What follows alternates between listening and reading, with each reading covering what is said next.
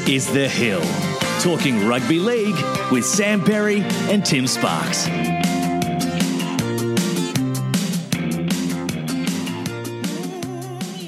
Ladies and gentlemen, boys and girls, hi there. Welcome to The Hill. It's a different hill this week, solitary hill. It's me here, Sparks, on my own, coming to you from Melbourne, Victoria, which is in lockdown at the moment, hence why I'm on my own.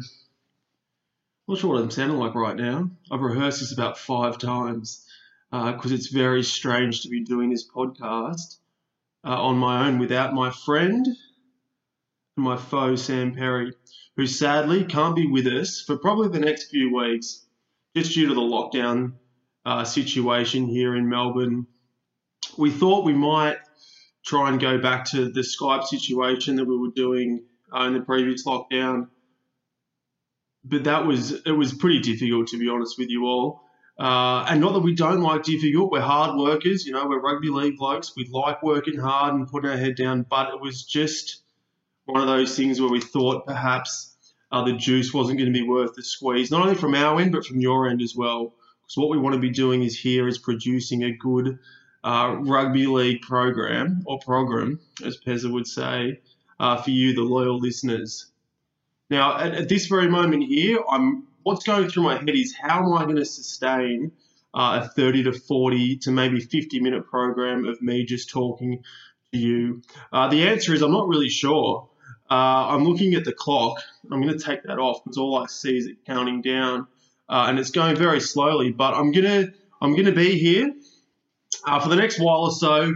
I'm going to try and replicate the show. I guess I'm going to do it on my own. Uh, fortunately, fortunately, I've got a few questions that I'm going to deal with from you guys, uh, the listeners, which has been really good.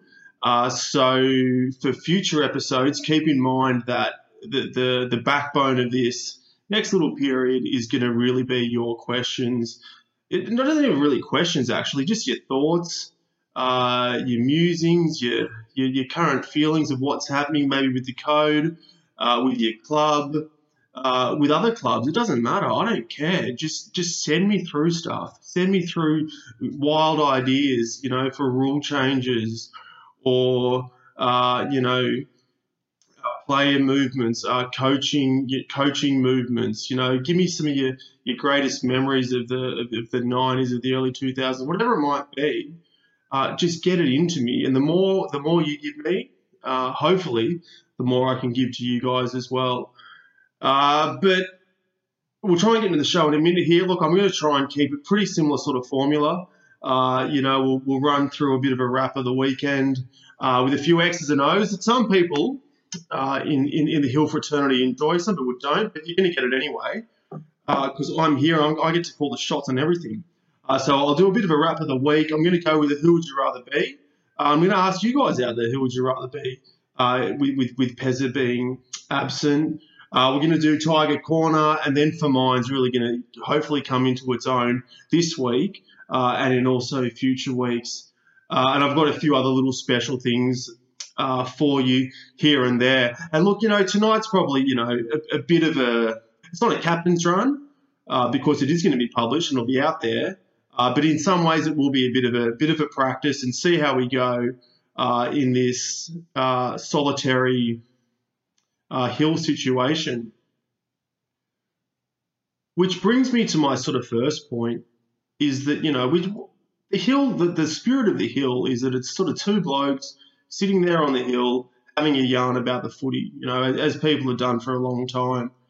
Uh, and, and then the fact that I'm here on my own just made me sort of, uh, I guess, ponder or, or reminisce of the, the, times I've been to the footy on my own. And I don't know if you, you out there have ever done this or you do it regularly, but just go out to the footy on your own. It's a good thing. I really enjoy doing it. It's probably something I've done a lot more now that I'm in Melbourne uh, I, I, sort of, you know, back when crowds sort of were allowed and it was sort of commonplace to go to the footy, I, I found myself going. I've lived down here for about four years, and I, will probably get to, and you know, some might laugh at this, some might respect me for this, but I'll probably get to at least half a dozen to eight games uh, that the Melbourne Storm play uh, each each season, and, and you know, 97% of them at least would be there on my own. But it's it's a really good experience. I really enjoy doing it because you, you can you, all different things can happen to you. I think when you're on your own, uh, you know, as it is in all sorts of you know parts of your life. If you go traveling on your own, you're sort of more open to, to talking to different people and taking different chances and doing different things. I guess it's similar when you go to the footy. So, you know, you, you can sometimes bump into, you know, people that you wouldn't usually talk to because you're there on your own and, you know, they'll sort of give you a yarn and you'll have a bit of a yarn back and you, or you might find yourself, you know, having a quiet one at, at one of the bars or something with, with someone else that's in, in a similar situation and just sort of talk about the footy. Uh, but but people I find they sort of they just give you a little bit more. Uh, it's not it's not respect, but they just give you a little bit more because you're there and they see that you're there on your own. But it's also just being able to sort of watch the game as well. What I do now that I'm, I'm down here in Melbourne and I go to AAMI Park, I sit behind the post. Like uh, someone sort of tipped me off. It actually probably was Pezza. Actually, to be fair, uh, I think growing up, I always sat uh, side on the field. So sort of on the 20, 30 metre line. That's where my old, my old man liked to stand. So we would always sort of stand there and watch the play side on. But I remember, I think it was actually a union game. Uh, that, that I first went with Pezza when we were probably about 16 or 17. He said, let's go behind the posts. Because, uh, funnily enough, I think that's what his old man uh, liked to do. Uh, and that was probably my first little, taster of sitting behind the post. And, and, sort of as I got older, I listened to a few other people say, oh, no, you should sit behind the post just to sort of read the play. Uh, and I guess because it's Melbourne, and you know, I, I, just sort of usually go for whoever was playing against Melbourne.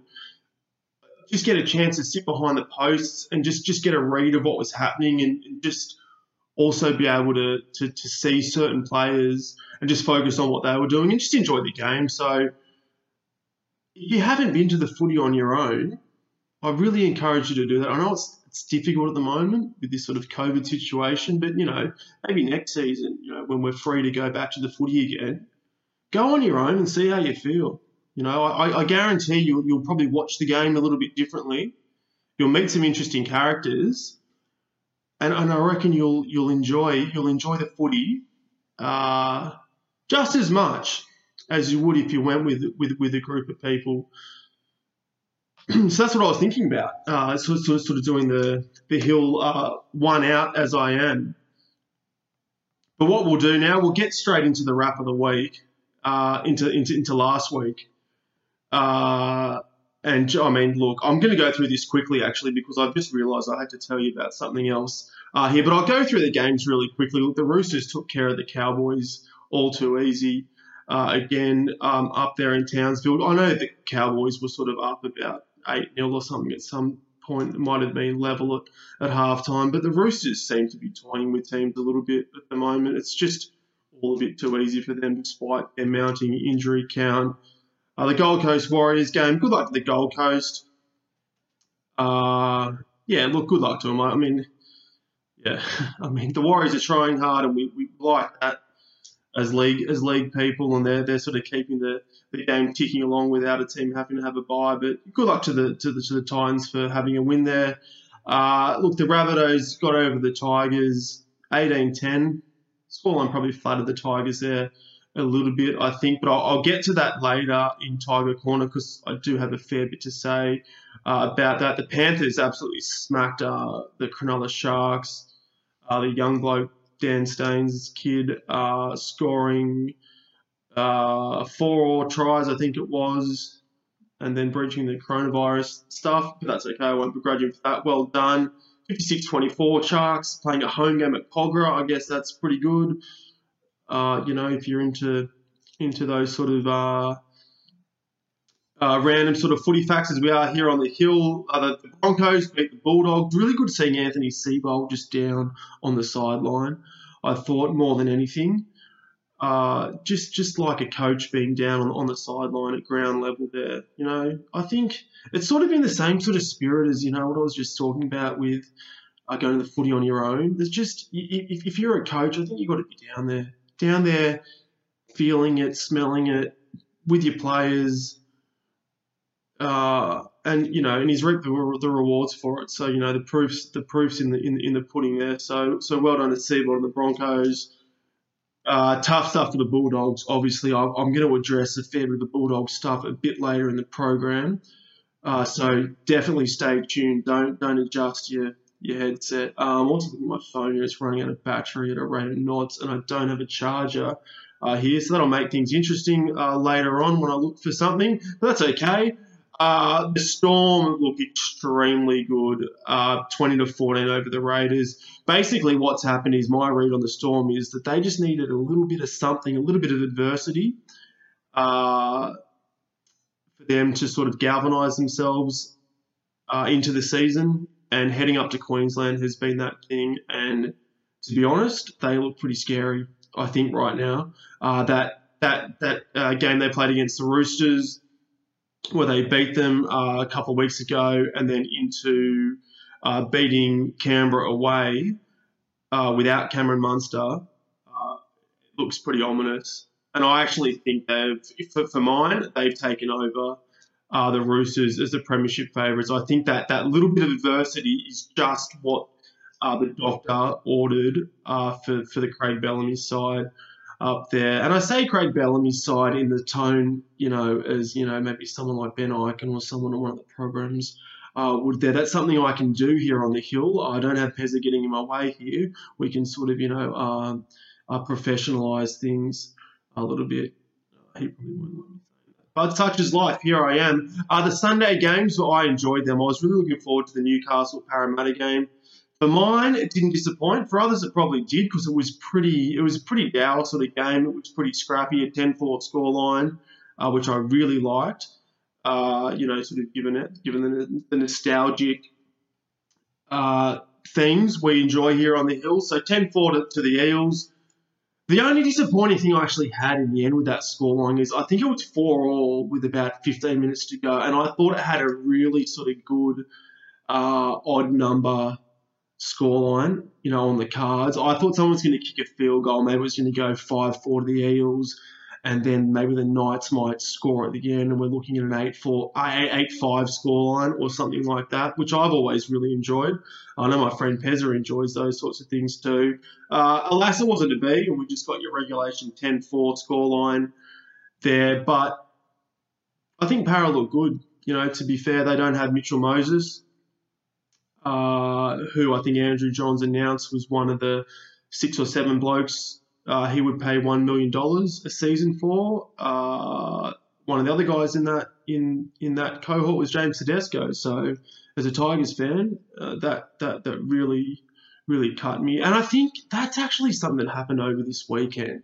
Was like, and I don't really like. I don't like to labour on the, the the players that the Tigers have lost. But I mean, seriously, like I, I think, and I'm sorry to get in the way here of the Eels and Knights fans here, but like I, I, my genuine belief around the Tigers is all we need is a really quality back and a really quality forward, and we're going to be sweet. And like seriously, that could be any combination of Nathan Brown and Mitch Moses, or Nathan Brown and James Tedesco. Uh, and we'd probably be almost a top four side, I think. And I don't, I don't think that's being crazy either.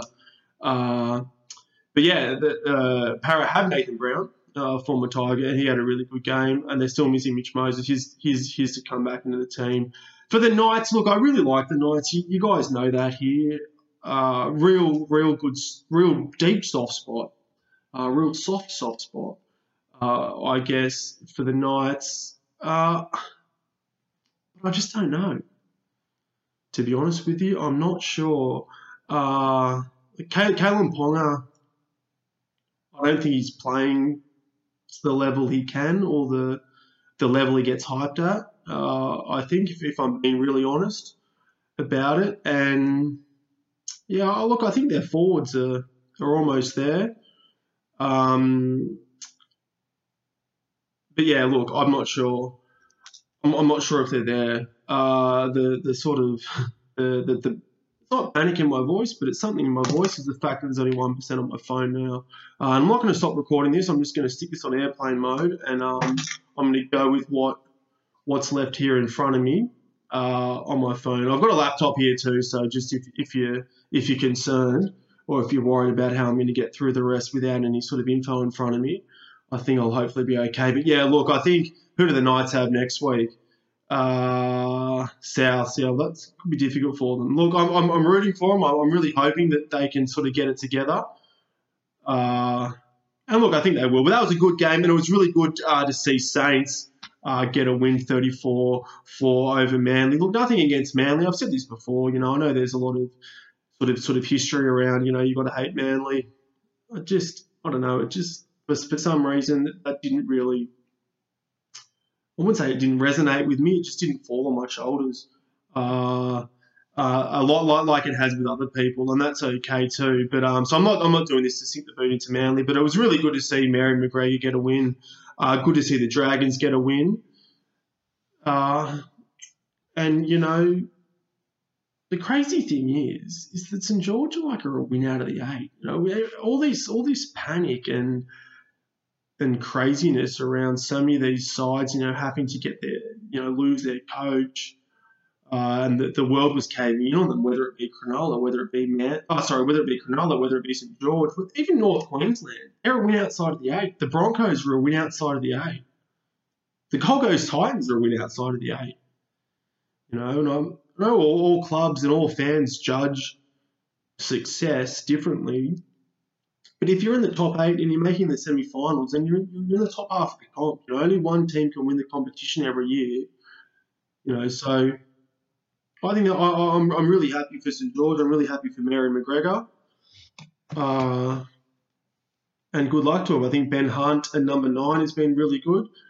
Uh, and that's you know that that's something where where people have had to swallow a bit of pride and go you know you know hang on we can we can do this.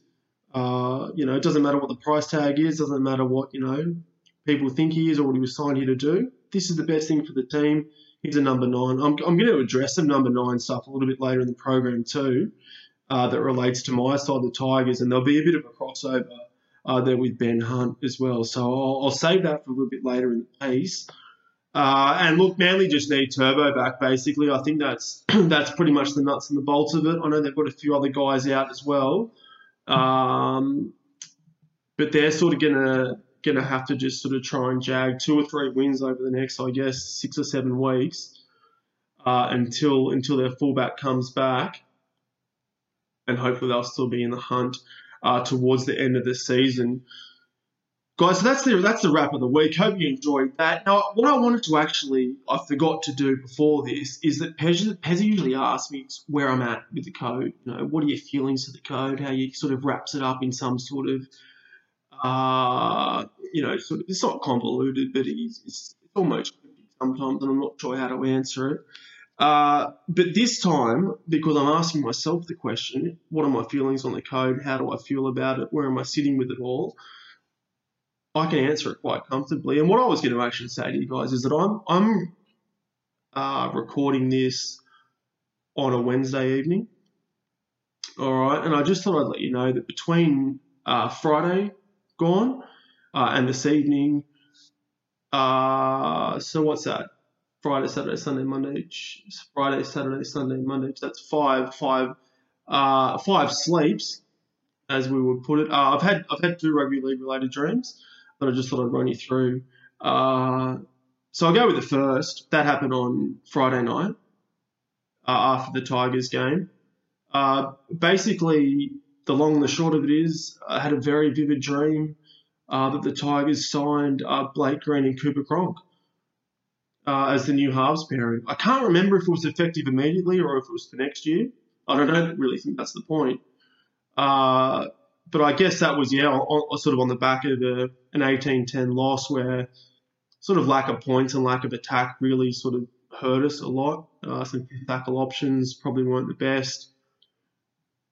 Uh, and also off the back of, you know, I guess, uh, I guess it was probably about a 15, 20 minute conversation uh, with my younger sister. She telling me that um, she works with Blake Green's older or younger sister. I can't remember. Um, for her, I, I, guess she thought that would just be a quick little sort of throwaway comment that would sort of last a couple of minutes because the Warriors game was on in the background. Oh, I'd probably push it out to about 20 minutes, you know. Oh, you know, what's what what's she like? Is she, you know, is she this? And, you know, is she sort of just a really, you know, good, hardworking person? Because that's the way sort of Blake Green plays his footy. And Uh, and, and that sort of stuff. And I, I think Maddie was pretty keen to sort of wrap that conversation up uh, pretty early, but it, yeah, it probably uh, sort of uh, took most of the second half of that game uh, for us to, to get through that. So I guess there was probably a little bit, bit of that involved in my subconscious there as well. But more than anything, was, you know, I, I, just clearly think that it would be great. To, I'm looking for two organisers there, I guess. Uh, I guess I'm, i was probably also thinking whilst I was sleeping that we forgot Dewey at the back there, who can create a little bit, and we've either held on to Harry Grant or, or have someone like a uh, a Simpkin or a Jacob Liddle coming through that can still create a bit. You know, two organisers at six and seven isn't is, isn't a, isn't a big deal. So, um, you know, they say you do some of your best work when you're asleep. So uh, maybe that maybe that is the answer. Two organisers. I, I, don't know if Cronk is keen to come out of retirement. He probably isn't.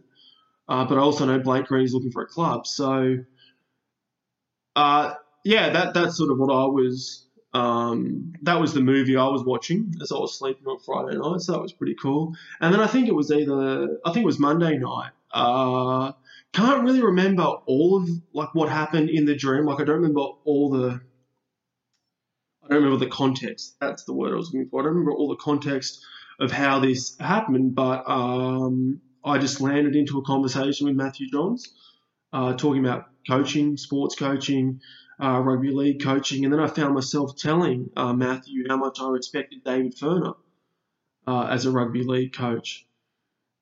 Uh, and I think David Furner is an is an assistant coach maybe at Newcastle now or something. I can't remember. He's been an assistant coach around for a little while now, very highly respected.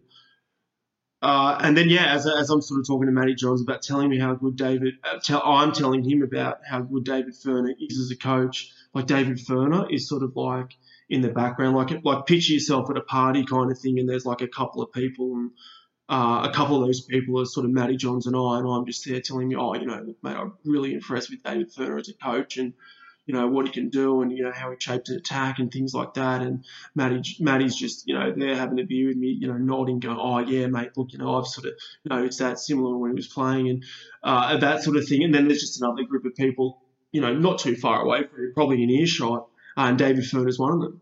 Uh, and then I sort of make eye, eye contact with him, sort of, and he, he liked that I, um, you know, he, he wasn't arrogant about it or anything, but it was, uh, you know, he sort of liked that I was sort of talking about him and his coaching, and I, I just think he enjoyed me having a have a chat about rugby league and coaching. So, uh, yeah, that was Monday night's dream. I really don't don't actually remember last night's dream at all. I don't know if that means I had a better night's sleep or not. I don't know how it works. Uh, if you remember your dream, you've had a real deep sleep, and if you don't remember your dream, you've sort of tossed and turned. I'm not. I'm not too sure. Uh, the Furner dream and the Cronk Blake Green dream both coincided with me being on holiday, so maybe it did be. It was a bit more more of a relaxed uh, sleep, and it really sort of tapped into what you really wanted in your mind, uh, as opposed to the other nights. But anyway, look, I just thought I'd let you know about that that sort of stuff, and I guess we'll wait and see uh, what the Tigers want to do as far as their halves um, pairings go, and, and, and, maybe where David Furner lands uh, in the coaching ranks uh, moving forward. Uh, but speaking of moving forward, guys, we'll uh, we'll head into the to the next segment of uh, who would you rather be.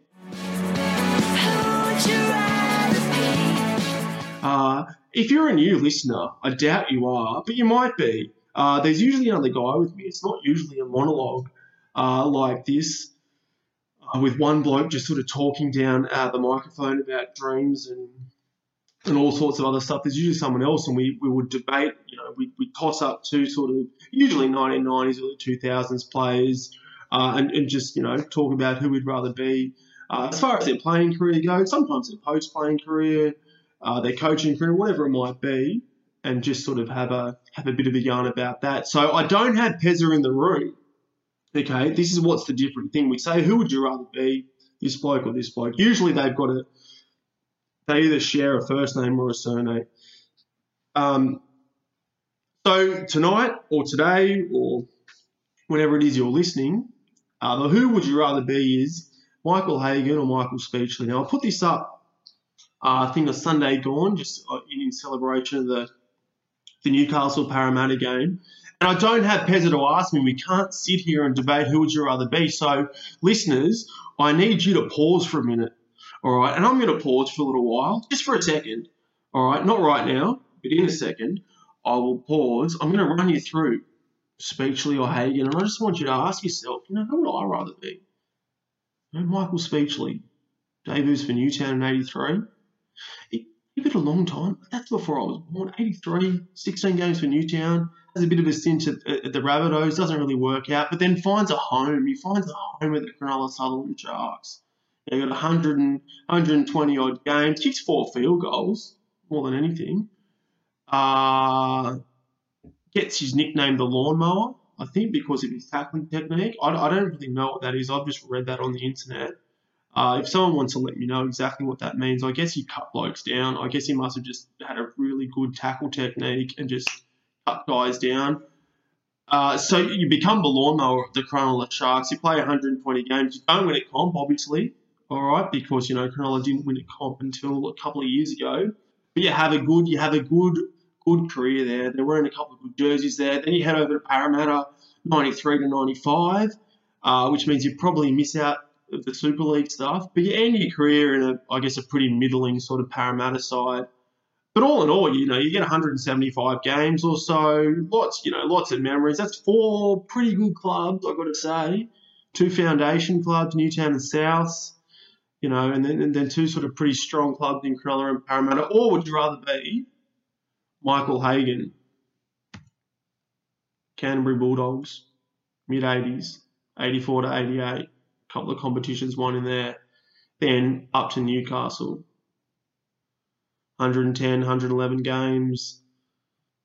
I think he captained the joint. Really, you know, he was there in their sort of formative years. Uh, you know, no real success as far as premierships or anything goes, but you know, you're a you, at any event, any old boys event, you know, at the Knights and Michael Hagan's there, you know, you're your front row centre. You're probably talking to Matty Johns having a beer, maybe talking about David Furner as an assistant coach.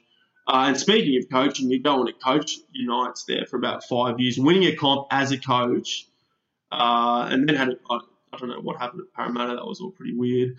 Um, so I think him and Brian Smith ended up coach like they swapped. Like Parramatta, and Brian Smith was coaching Parramatta, and then Michael Hagan was coaching Newcastle and they basically swapped. One of the infamous things, Jason Taylor, who I think took over from Brian Smith in that little period of time, like said in passing when he came up against Newcastle to Michael Hagan was like something along the lines of how fucked are you?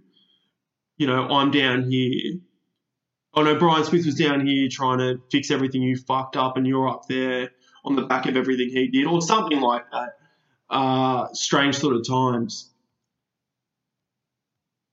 Don't let me confuse you with anything there. The question is Speechley or Hagan, who would you rather be?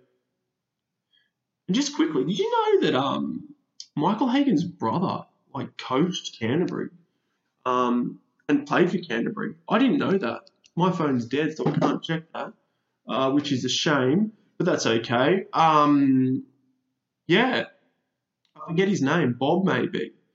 Uh, coached them like maybe a couple of people before uh, Phil Gould and Warren Ryan did. But anyway, look, I sort of I sort of uh, back myself into a corner here because I specifically always say I'm not going to be a player that uh, played at Canterbury. But then you know the soft spot I have for the Knights, so I really want to be Hagan. But true to my word, I'm going to be Speechley. Who would you rather be? You Hagan or you Speechley? Let me know let me know right now. You know, just just yell out. Oh, mate, I'm Speechley. You know, no, I'm be Michael Speechley, Mick Speechley, or no, I'll be Hagues. I'll be Hagues. You know, uh, played for Queensland too. So I mean, look, if you're a Queenslander, I'm sure you're going that way. Also coached uh, Queensland as well for a little bit of time. I think he, I think he might have coached them when they won in. Remember they lost was the first one? That was 06, wasn't it? I think he coached from 04 to 05. Uh, but he was definitely on the the uh, the assistant coaching sort of panel uh, when Mal Meninga was the top dog there. So look, if you're Speechley or Hagan, either way, you're doing pretty well. uh, out of this thing anyway. So there it is. That's who who would you rather be? All right, now so we're going to move on to something different now. Okay, so look, I've asked for questions and I've asked for, for sort of feedback and your comments and all that sort of stuff. That'll be in the for mine section. All right, we call it for mine because it's such an overused uh, cliche uh, in rugby league. You know, where someone gives an opinion and say, oh, "It's you know for mine, I'd, I'd, I'd do it this way," or, or "I don't think he's having a too good a game." Uh, speaking of which, I was I was driving home from sort of back in New South Wales to, to Melbourne over the weekend, and I managed to listen to. Uh, I listened to a couple of games of footy. I listened to the to the Penrith Sharks game on the radio. Then I also listened to the the Bulldogs Broncos game, and I honestly think Billy Moore said for mine, uh, lost count at 23, uh, and it was still the first half. So it's a, it's a great little phrase, and we like it. Uh, and those questions will be directed or I'll direct those questions. You'll direct the questions at me, and I'll direct the answers back at you in the For Mine segment in a little bit of time. But something that someone has done that I want to sort of, you know, turn into a bit of a segment uh, for now is a listener, Ben Shine, if I can pull it up here, he has asked me, he's asked me all sorts of things. And here's his first question. He said, Tim, can you please list, your favourite NRL teams 1 to 16 from most to least favourite, as well as a brief explanation of why. And he said, thanks. And I'll say thanks for getting in touch, Ben. I really appreciate it. This is a good question. Now, I'm going to answer it, okay, but I'm going to do it slightly differently to what you've asked. I hope that's okay. What I'm going to do is I'm going to, and I debated how to do this, all right, but what I'm going to do, I'm going to count it from least favourite to most favourite. You've asked me for most favourite to least favourite. I didn't know which way to go around it. Obviously, wanted to build up a bit of tension, a bit of suspense. Maybe you know, I understand people out there all have their own team. You know, some are Tigers, people like me, and that's great. But just as just as good, if not better, uh, they've got teams of their own. They've got stories of their own. And I wasn't look I, like I don't I don't want to offend anyone. I don't want to um I don't want to, sledge another guy's team. All right. Uh, so I wasn't sure how to do it, and I wasn't sure if people would be listening, thinking uh, you know, who's, who's going to be his, who's going to be his top team, who's going to be the bottom team. But anyway, what I've decided to do is go from the bottom up. Uh, that's that's just the way I've decided it. Okay, and you know, as this is a one man show at the moment, you know, it won't be open for debate. So that that's how I'm going to do it. Uh, if, if you really got an issue with it or you're upset about it, you can let me know. And I'm sorry if I, I have upset you on this, but this is how I'm going to do it. All right, so we're going to go from 16 upwards, and I'm going to announce four teams, uh, I guess, for the next couple of weeks, and then there'll be three three teams in the last week. Obviously, the Tigers at the top, but hopefully this, you know, just be a little segment for us for the next few weeks. So, um, what we're going to do, oh, and this is uh, a bit of a shame um, because I had a really um, good quote about this first team on my phone, and it's you wouldn't believe it. Um, but yeah, that was um. Oh, this is really disappointing because I, this was going to be my great um, start. Look, I'm not gonna I'm not gonna pause this or do anything. You just this will just be a lesson for me to charge charge my phone. Um, no doubt Pezza here is absolutely um, giggling uh, to himself because um, I'm pretty I'm pretty useless uh, with technology. Um, is just a perfect example of it. But anyway, um, here it goes. I'm going to count down from 16, 15, 14, 13. My least favourite side in the NRL is the Gold Coast. All right, and through that little bit of time, I've found that quote by, uh, I think it's Elie Wiesel, a Nobel Peace Prize winner, is the opposite of love is not hate. It's indifference. All right, I'll repeat that for you.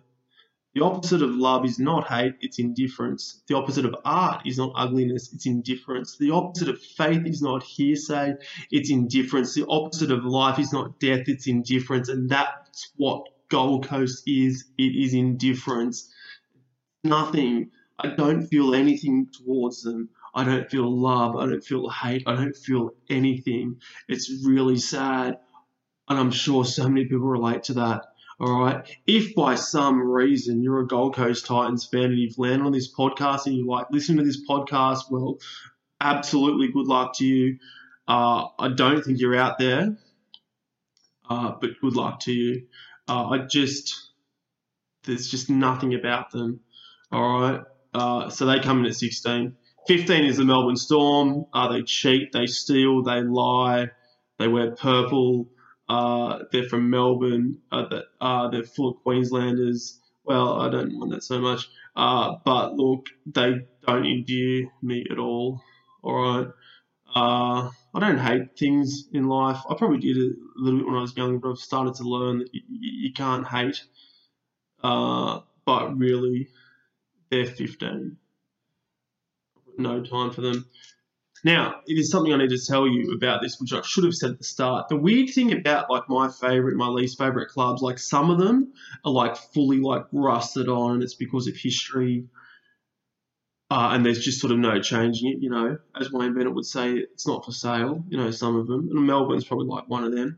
But like other other teams, it's all depending on like what like what's happening at the time, like players, like who's playing for them. Do they have a good style? Do I like the cut of how they're playing? Do they play with a with a, with a good spirit and a, you know, do they play with some citizenship? You know, who's coaching? Do I have a bit of a soft spot for their coach? You know, is he, you know, is he, you know, all these different things, uh, it sometimes makes me chop and change around who I who I like and who I dislike. And and you're gonna know what I'm talking about. I think when I announce who 14 and 13 here are, uh, is because number 14 is Penrith.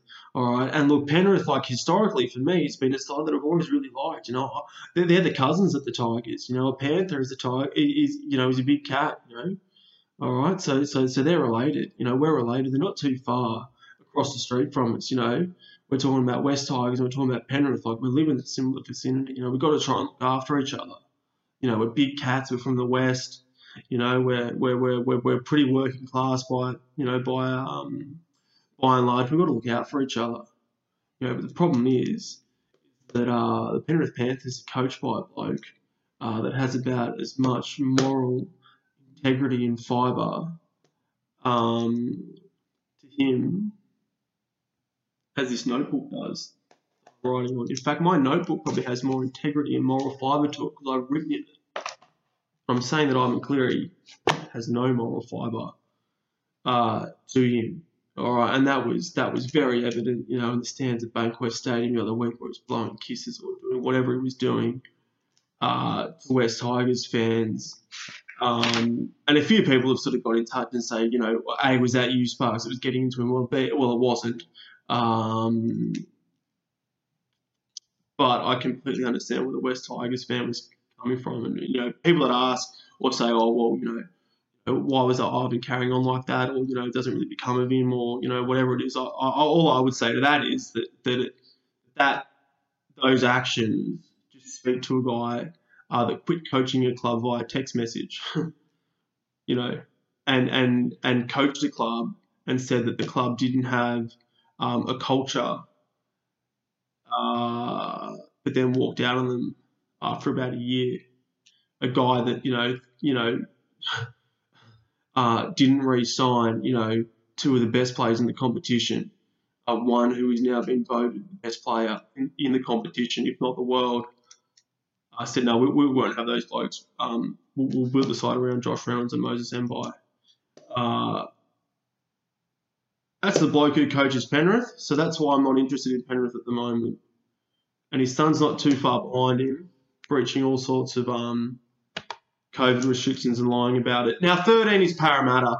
All right, look, I've had a bit of a, a love-hate relationship with Parramatta over the course of my life. And Parramatta were a bit of a second team to me for a while. Like originally, North Sydney Bears were my second team.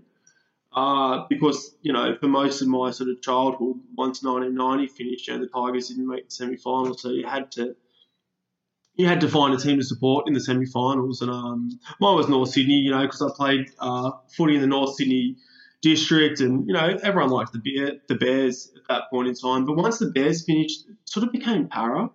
I don't really know why. I guess like we lived on the outskirts of which was sort of heading into Parramatta territory, and I guess a couple of mates of mine were Parramatta fans. I'm not really sure why it sort of happened, but there were times in my life where I didn't mind Parramatta. Uh, but now, I mean, look, they've, they've taken a lot of our players. They beat the Tigers a lot, like particularly over like that sort of period of time after 05 to even to now. Usually got the better of us. Running wide on the on the edge there, guys like Feleti Mateo and guys like him would just towel us up.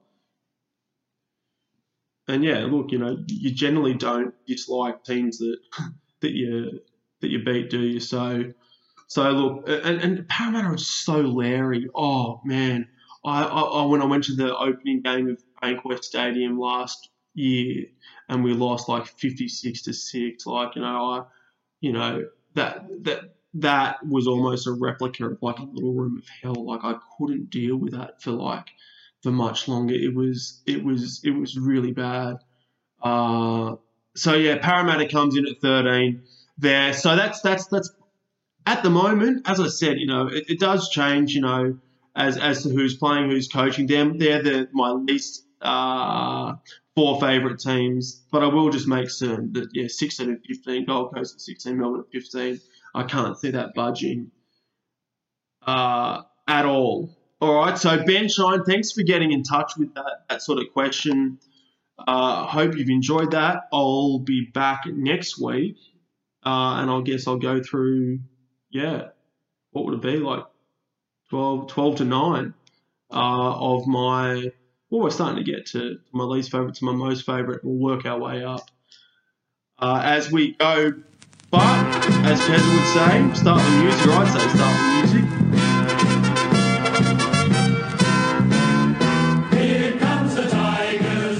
Here we go. Tiger Corner. I know if Pez is going to put the music in. I'm not asking, I'm not saying you should, but here we are uh, for Tiger Corner for this week. It's my little period of time where I just I'm a bit indulgent and talk about my side, uh, the Mighty West Tigers, and how they've gone over uh, the course of the last week or two, and, and what we're looking forward to to seeing uh, for next week.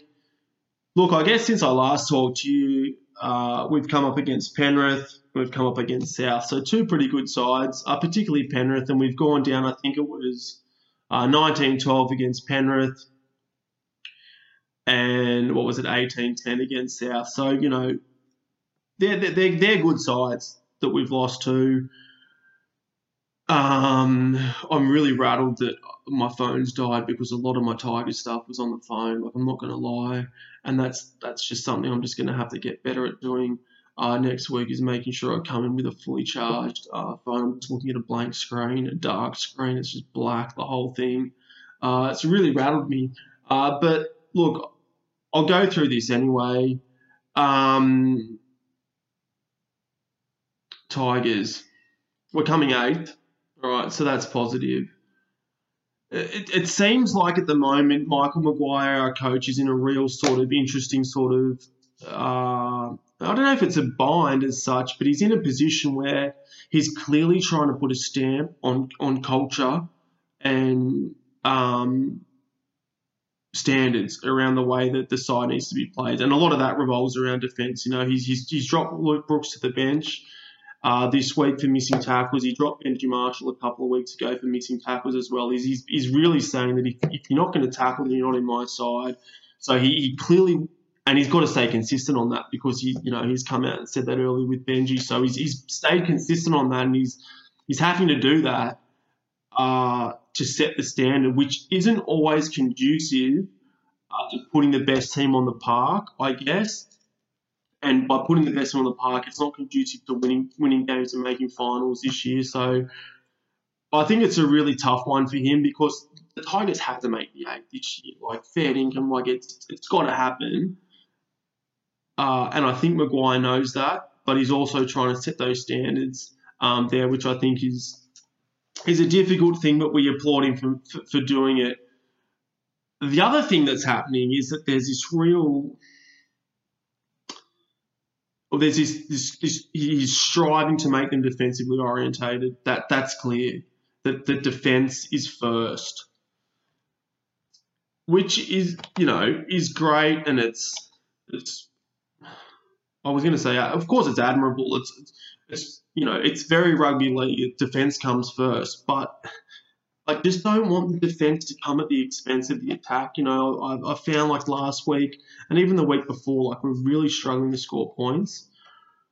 Um, whether it's a skills gap or a performance gap, it's probably a skills gap ultimately, uh, in the sense that we just don't have the players there. You know, we still don't have the speed in our backline. Like you saw a couple of times with like James Roberts burned, whether it was Chris Lawrence I think it was Chris Lawrence, just with pure speed uh, to score a try.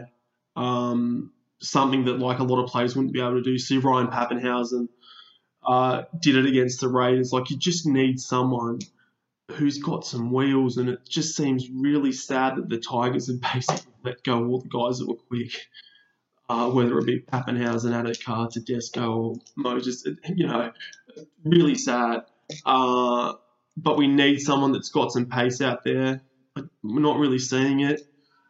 Uh, and just someone to create. Look, I, speaking of creating, like what I want to see is Luke Brooks out of dummy half more. I think Luke Brooks is a hooker.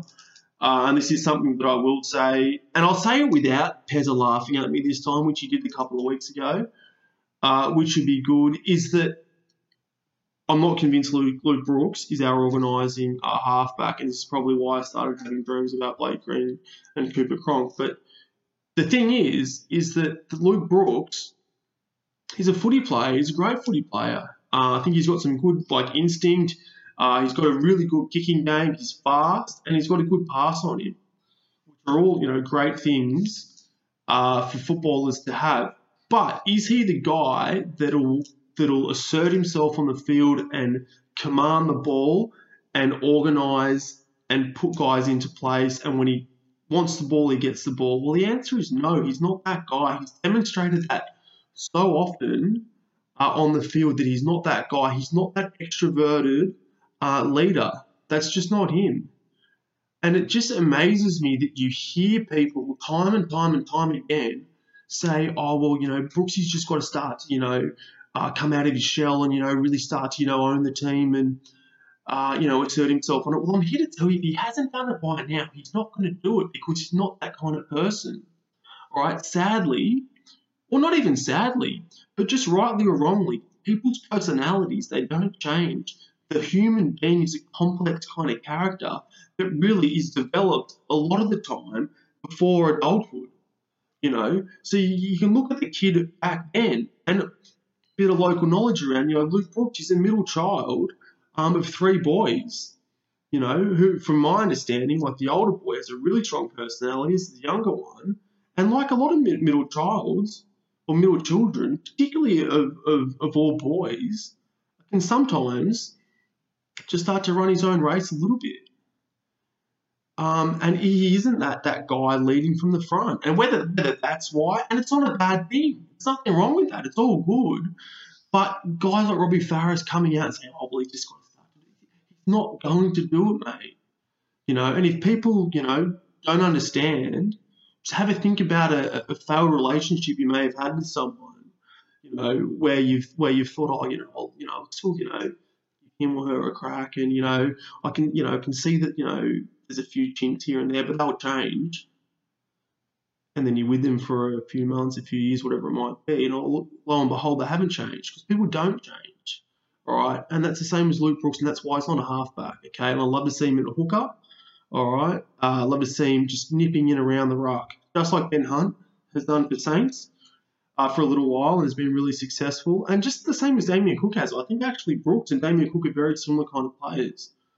Uh, they're built pretty similarly. They're both quick. Brooks, fair enough, not as quick as Cook, but a great pass and a great left foot kicking game that suits uh, the hooking role perfectly. So I'd love to see that sort of happen. Uh, exciting times for the Tigers playing the Broncos at Leichhardt Oval for the first time since 2003. I had this side up the last time the Tigers played at Leichhardt. Phone's good dead, so I can't uh, show you that. But, you know, we're talking about guys like Robbie Beckett, we're talking Lincoln Withers, we're talking Corey Pearson, uh, we're talking Mark O'Neill, we're talking Daniel Fitzhenry at fullback, John Wilson at five eight, a bloke called Chris Patterson that I've got no idea uh, who he is. They're the kind of name. Luke Covell on the wing, uh, outstanding side. Uh, the last time we played the Broncos at Leichhardt, 2003, uh, I think on a Sunday afternoon.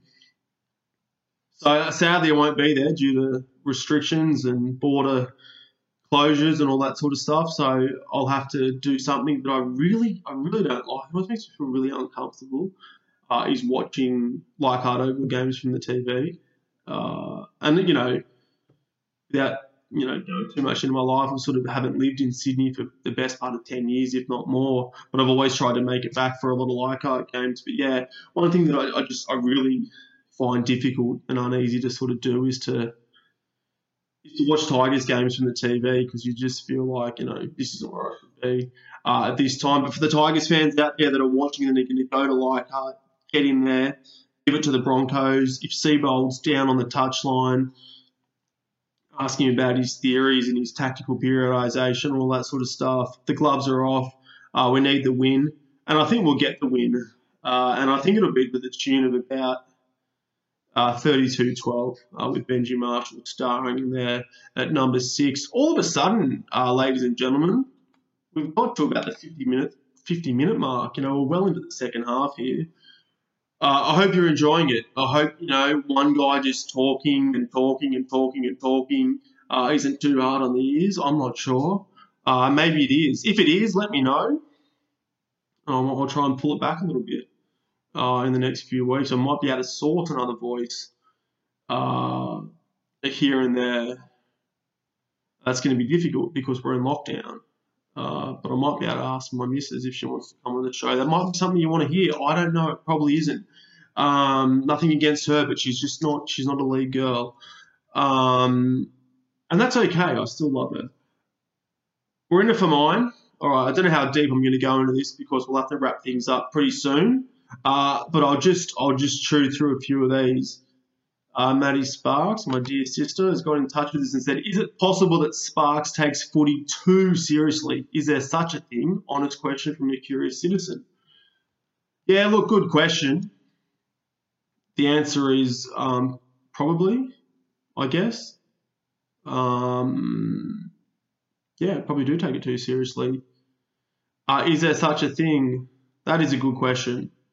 And I think that's where I differentiate uh, in some ways. And Maddie's probably, you know, sort of asking on the back of, you know, uh, sitting down and watching the, the Tigers South game uh, with me on Friday night on the couch um, with our six year old nephew.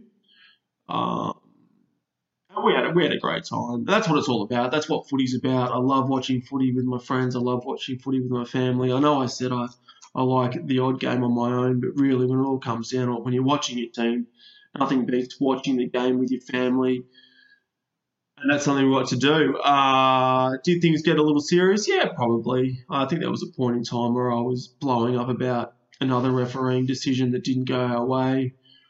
Uh, you know, and, and, yeah, sort of sort of shouting down the TV in it, you know, in a in a jovial sort of manner where my, my nephew sort of said, Uncle he can't hear you. Which I said, Oh, he can, he can, he can give me a ring or, or something like that. Uh, so yeah, look, maybe I didn't take it too seriously, uh, but I think that's all the fun of it. And I think there is is, is the thing is taking it too seriously, and that's when the humour gets taken out of it. And I like to think that there still is humour uh, involved, as as to which will just bring me to a very quick point as to when I was giving it to Api Koroisau the other day uh, when we were playing the Panthers, uh, which Pezza picked me up on, and then you know Koroisau goes and makes a massive break and breaks the game open about five minutes to go and, and lays it on. And that's what the game is all about, I think, as a fan. You know, you're absolutely giving it to the opposition, and then they, um, you know, they go and they go and prove you very, very, very wrong, uh, right in front of your eyes. I've actually got a great story about Wendell Sailor about that. It's probably my probably, and this is actually Pez sitting next to me uh, with this story. It'd probably be almost my favourite uh, live sporting memory uh, was to do that very thing of absolutely giving it to someone and then them proving you wrong uh, through sheer brilliance on the sporting field and then absolutely giving it back to you uh, live in person, uh, which Wendell Sailor did to us when he was playing for the Queensland Reds against the Waratahs. I can tell you that story uh, later if, if you want to hear more about it, but that was that was an awesome thing, and that's what it's all about. So look, we take it we take it seriously, but there's still some humour and it's still a bit of fun. So so we're all good there. Uh, I'll just I'll just go through a couple of these things here. Adrian Leong, thanks for getting in touch. He's, he's come up with some pearls here. What is a few things I'd love to hear your best and worst fans in the NRL and a continuation on that, which home grounds are best, worst. Well, I mean, best home ground is Leichhardt. Um, what is a Kogarah is great. I like Saints fans to be honest. I mean, they're pretty funny. Uh, they're extremely passionate. They're easy to wind up, which is fun when the going's good. Uh, but I also do like I, I do like um, I just I, I don't mind Saints. I, I, funnily enough, I actually like Penrith fans. I reckon Penrith fans might be Penrith fans don't really seem to have a chip on their shoulder the way other fans do. You know, maybe include the Tigers fans a bit of a chip on their shoulder. I don't I don't see a chip on Penrith's shoulder. You know, you, you can go out there to Penrith Park and you can do whatever you want, and as long as you've been, you know, somewhat humorous, uh, they get behind you. Um, funnily enough, so do most Bulldogs fans too. I'll just say that. Yeah, I, like Penrith Park. I like Kogarah. Um, I'd say Canberra, but I've been to Canberra twice, Bruce Stadium, uh, and, and they're the, the, the, only two times in my life where I haven't been able to feel my feet. So um, it's that cold. It's it's tricky to, to say that's a great ground. Uh, Simerson was given 10 of them. What are your thoughts on Chitty and Galea and the thousands of dollars being spent on high technology? Um, mate, it's more like millions. It's not thousands. Uh, and as I said to Ben Galea at the Gabba a couple of years ago, I just wish he'd look after the Tigers a little bit more. Uh, mate, just on that, AJ, I, I think that the Raiders we're actually, I think we're in for a bit of a treat when it comes to the Raiders because they are that decimated, and Ricky Stuart's going to have their backs up against the wall so much uh, that whatever happens, uh, they're, they're going to put in so much. Um, and I think we'll be in for entertaining clashes whenever they play. But I think they've, they've got about 25 blokes out, um, which is going to be difficult for them. AJ's coming with another great question here uh, that says there's a great book called Basketball and Other Things. And one of the chapters goes through the perfect basketball specimen, mostly physical features. Can you build us the best rugby league player? Whose hands would they have? Whose nose? Whose bicep, etc. Well, I've done my best here, and I'll just I'll just run you through it. All right. I didn't put heaps of time into this. I just sort of wanted to just go whatever comes off the top of my head was probably what's closest to my heart. So here we go. Here we go. We've got Paul Vautin's hair because I want him to be a redhead. We've got Tedesco's head under the hair, the face and the beard. Just very good looking fella. I think that's um, that's important. Uh, we've got Gordon Tallis's shoulders. We've got Sonny Bill Williams' arms. Uh, we got Ricky Stuart's heart, Benji Marshall's feet, and we've got Michael Hancock's legs and leg drive there. Look, I did that pretty quickly, but I'm pretty happy with that. Uh, uh, to be honest with you, uh, I'd love to know. I mean, if, if anyone else wants to come out and give us their perfect rugby league specimen of hair, head, shoulders, arms. I didn't actually have a torso in there. Um, I can't really think off the top of my head who it would be maybe Martin Lang. He had a pretty big sort of rig. Um, voice, heart, you know, all that sort of stuff. Uh, get to us here on the hill. Excuse me. Your ultimate rugby league man. That's all we had uh, in the in the for mine section. Uh, this I've really surprised myself in, in how long this has gone for. Um, that's sort of getting towards the end of the show, ladies and gentlemen. Look, I hope you enjoyed it. Uh, what I need from you from here. I need your feedback. Did you like it? If so, what did you like? What didn't you like? You could give me a keep, stop, start. What do you want me to keep doing? What do you want me to stop doing? What What do you want me to start doing as far as this goes? Because we're probably looking as far as this lockdown goes, we're looking at a Sparks solo show, Sparks show.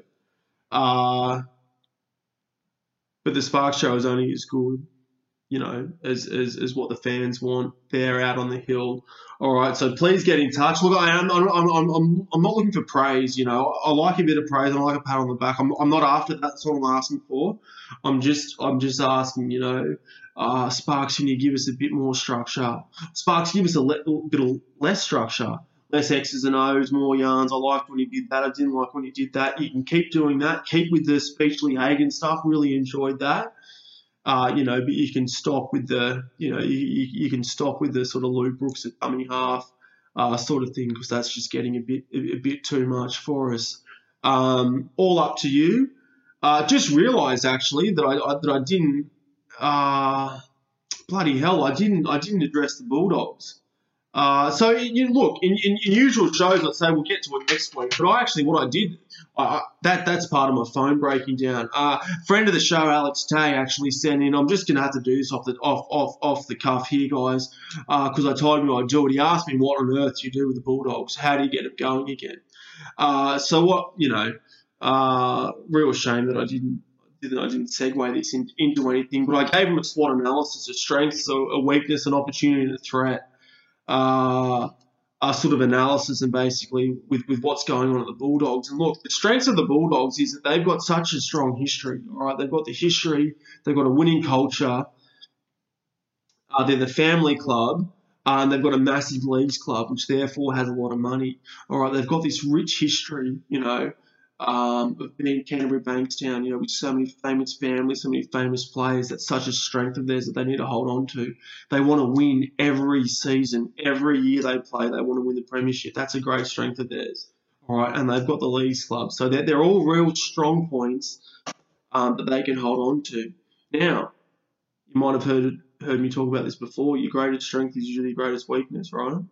Okay, so the history all right, can sometimes be a weakness. You know, we oh, well, we should seem to be what we were in the 80s, seem to be what we were in the 90s, seem to be what we were in the early 2000s. Well, don't worry about that. You need to be, you need to be what you are now. You know, they get so so focused on winning, win, win, win. That's all we got to do. Maybe they forget the art of actually how to win.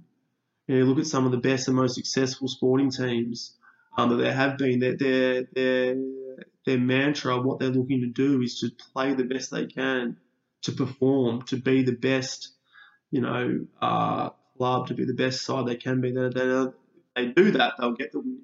And the doggies need to maybe forget about trying to win every year and just, you know, play to the best of their ability, the best they can be.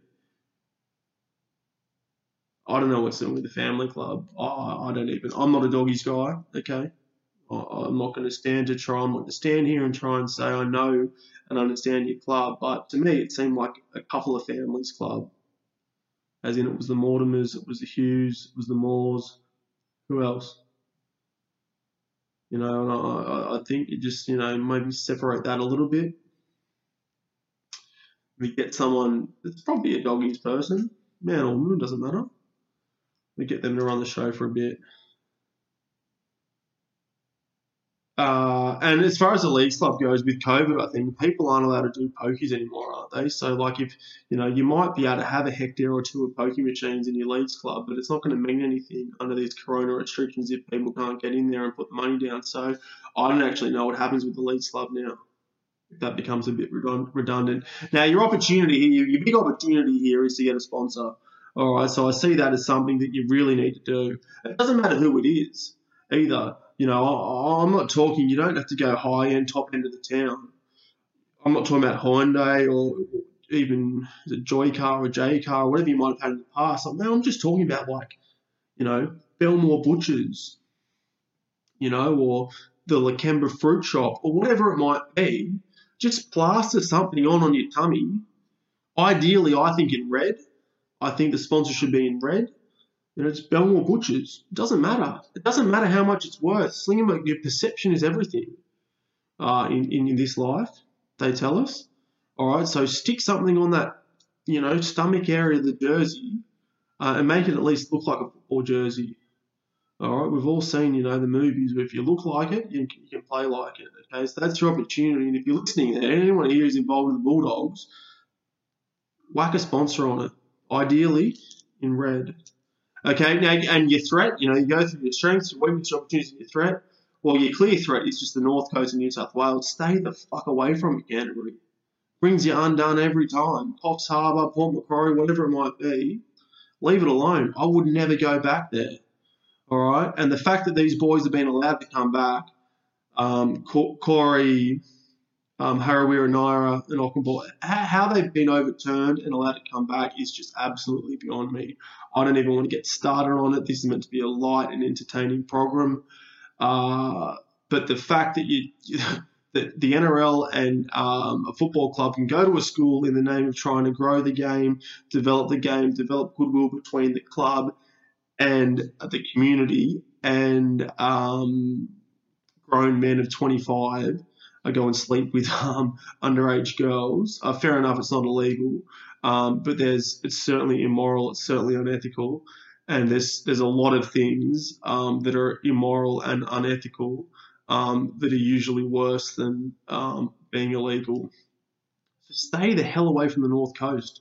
Uh, doggies, look, I hope that helps, Alex. I don't know if that's what you're after. Uh, as far as the signing goes, to answer the question seriously, go and find a hooker. They don't have a hooker. Uh, they need one. He's the guy that touches the ball the most. He's the guy that, that starts and ends with everything. Find a hooker. Um, look at all the best clubs. Their, their best player is usually a hooker.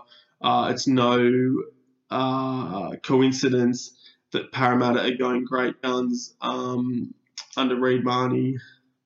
Uh, South under Damien Cook. Cameron Smith clearly runs a show at Melbourne. Uh, and for somewhere closer closer to home for me the Tigers and Harry Grant. Find a hooker, um, and you will be doing much, much, much better. Ladies and gentlemen, that's the show for the week. I hope you enjoyed it. Get in touch. Watch the footy. Go to the footy on your own if you can. Get behind your team. Speak to you next week. Go the Tigers.